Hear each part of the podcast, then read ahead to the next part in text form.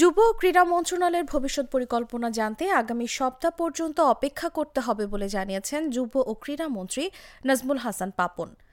রবিবার যুব ও ক্রীড়া মন্ত্রণালয়ে এক সভার শুরুতে সাংবাদিকদের তিনি এ কথা বলেন।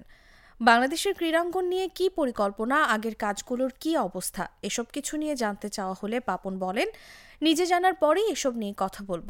আগের প্রকল্পগুলোর অগ্রগতি ও অনেক প্রকল্পের বাজেট বাড়ানো হলে কাজের তেমন অগ্রগতি হয়নি সে বিষয়ে জানতে চাইলে মন্ত্রী বলেন, প্রথম কথা হচ্ছে এর পেছনে ব্যত্যয় আছে কিনা তা জানতে হবে। যদি যৌক্তিক কারণ থাকে তাহলে তো আর কিছু বলার নেই। আর যদি স্পেসিফিক ওই রকম কিছু না থাকে, তাহলে সেগুলো আগামীতে কীভাবে এড়ানো যায় এনশিওর করব। ক্রীড়ামন্ত্রী হিসেবে ভবিষ্যৎ পরিকল্পনা নিয়ে জিজ্ঞেস করা হলে পাপন বলেন এগুলো সম্পর্কে আগে আমাকে জানতে হবে। না জেনে কিছু বলতে চাই না। আগে জানি, তারপর আপনাদের জানাব। এজন্য পরের সপ্তাহ পর্যন্ত অপেক্ষা করতে হবে। বাংলাদেশ ক্রিকেট বোর্ড সভাপতির পদ নিয়ে আপনার কোনো নতুন পরিকল্পনা আছে কিনা জানতে চাইলে তিনি বলেন, এ বিষয়ে বিসিবিতে যখন যাব তখন প্রশ্ন করেন, উত্তর দেব। দু হাজার সতেরো সালে বঙ্গবন্ধু স্টেডিয়াম সংস্কার কাজের প্রথম ডিপিপি হয়। তখন বাজেট ছিল আশি কোটি টাকা। সদ্য বিদায় নেওয়া যুব ক্রীড়া প্রতিমন্ত্রী জাহিদ আহসান রাসেল সেটিকে বাড়িয়ে করেন আটানব্বই কোটি।